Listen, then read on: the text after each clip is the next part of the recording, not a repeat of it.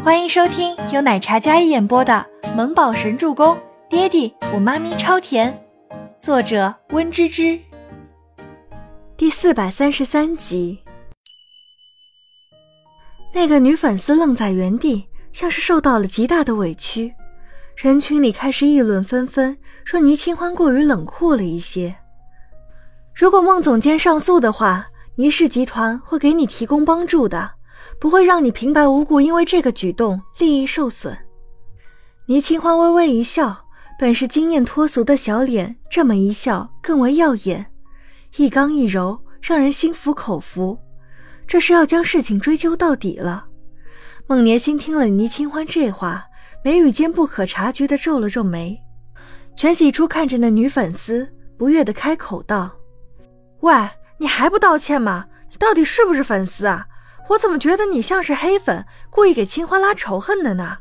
道歉可以解决的事情，你一定要弄得这么僵吗？莫非你是想看清欢当众道歉？可做错事的是你啊，你这么一闹，他也成了受害者，不是吗？全喜初炮雨连珠，一串话说下来不带喘气的那种，加上气场强势，说的人一愣一愣的。女粉丝一听急了，连忙解释道：啊不，我我没有，我我这这。他结结巴巴，然后看向身后，试图想同伴们帮他说话，可谁都没有站出来。全喜初见他脸色惊慌，眼神闪烁，他勾唇一笑，继续说道：嚯，看你这样，不会是被人收买来砸场子的吧？还是报警处理吧，毕竟万一孟总监身体有个好歹，赖在清欢身上可就说不清了。说着，全喜初拿出手机，然后准备报警。这下那个女粉丝彻底慌了神。啊别别别别别报警，报警会留案底的，我们几个只是为了赚点钱而已，有人让我们打着倪小姐粉丝的名号来闹事，攻击孟总监，让她难堪。女粉丝听到报警，整个人都慌了。我只是用干净的矿泉水泼的而已，不要报警。没人帮她，万一真的被抓了，那么可能会被拘留，那就是人生的污点了。此话一出，全场哗然。倪清欢嘴角噙着淡淡的浅笑，清澈明媚的眼眸睨了一眼有些狼狈的孟年心。既然是有意陷害的话，那么可以不报警处理，但需要把让你们做这件事情的幕后人说出来就可以了。倪清欢给了保镖一个眼神：你们带他下去查清楚，然后给孟总监一个交代。保镖上前颔首，然后将那个故意闹事的几个粉丝都带走了。本来后果严重的一场闹剧，就这样真相大白了。倪总果然手腕过人。孟年星在后面虽然心有不甘，但也没有暴露。媒体记者们纷纷将这件事情记录下来，然后对着一红一紫的身影疯狂抓拍。孟总监受惊了，不过我好奇是谁会这么无聊闹这种幼稚的事情。孟总监面容冷静道：那我自然不知道。倪清欢点点头，笑容渐深。是吗？倪清欢故意疑问道，配上那浅淡的神情，一句是吗让媒体记者们感到此时不一般。孟年星从容的神情倏然冷却下来。倪总什么意思？我没什么意思，身正不怕影子斜。不过孟总监看起来反应过于大了一些。孟年星扯扯嘴角，丝毫不受影响。毕竟是我跟孩子受到影响，自然紧张一些。一字一句你来我往间，火药味有些浓烈。从外面走进 Top 一 的大厦之后，全洗出好看的眉眼脸下来。我看就是孟年星故意找人来制造矛盾的。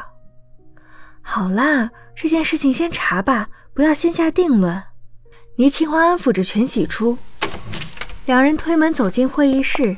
孟年星和全希尔、叶星河三人早就坐在那里了。狭路相逢，大抵如此吧。哼，全喜初，爸爸说了，你不许进娱乐圈，全家只能有我一个明星，那就是我。全喜初冷冷一笑，哼。谁给你的脸啊？你竟然不把爸爸的话放在眼里，既然你那么不喜欢全家，那你就改名换姓啊，别做全家的人。”全仙儿趾高气扬地说道，那副傲慢的模样看得人内心一阵火冒。切，想逼我净身出户，我偏不呢，我就喜欢叫全喜初。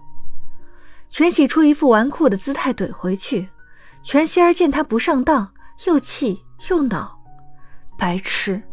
全喜初翻了个白眼说道：“哼，你不白痴，从小到大只知道跟在他后面屁颠屁颠，像个白痴一样，只知道靠别人上位的女人，物以类聚。”全希儿不悦地睨了一眼全喜初，然后又含沙射影地将两人一起诋毁了一顿。全希儿，你算什么呢？物以类聚不应该形容你们最合适吗？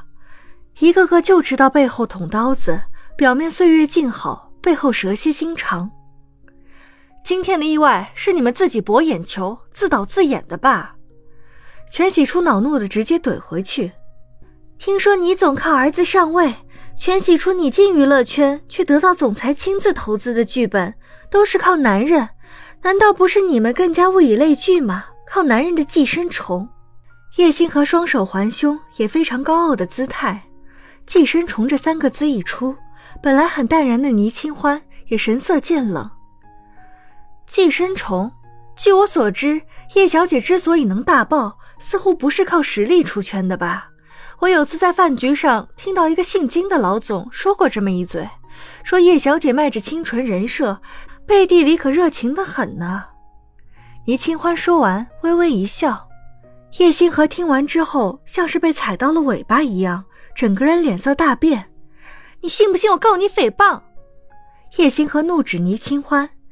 倪清欢笑而不语，比起叶星河的情绪激动，他沉静自若，眼神里透着一股不容挑衅的气场。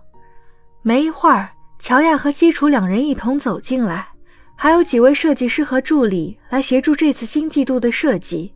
看到有人来了之后，大家都暂停了个人恩怨，所有人开始认真开会。本集播讲完毕，感谢您的收听，我们下集再见。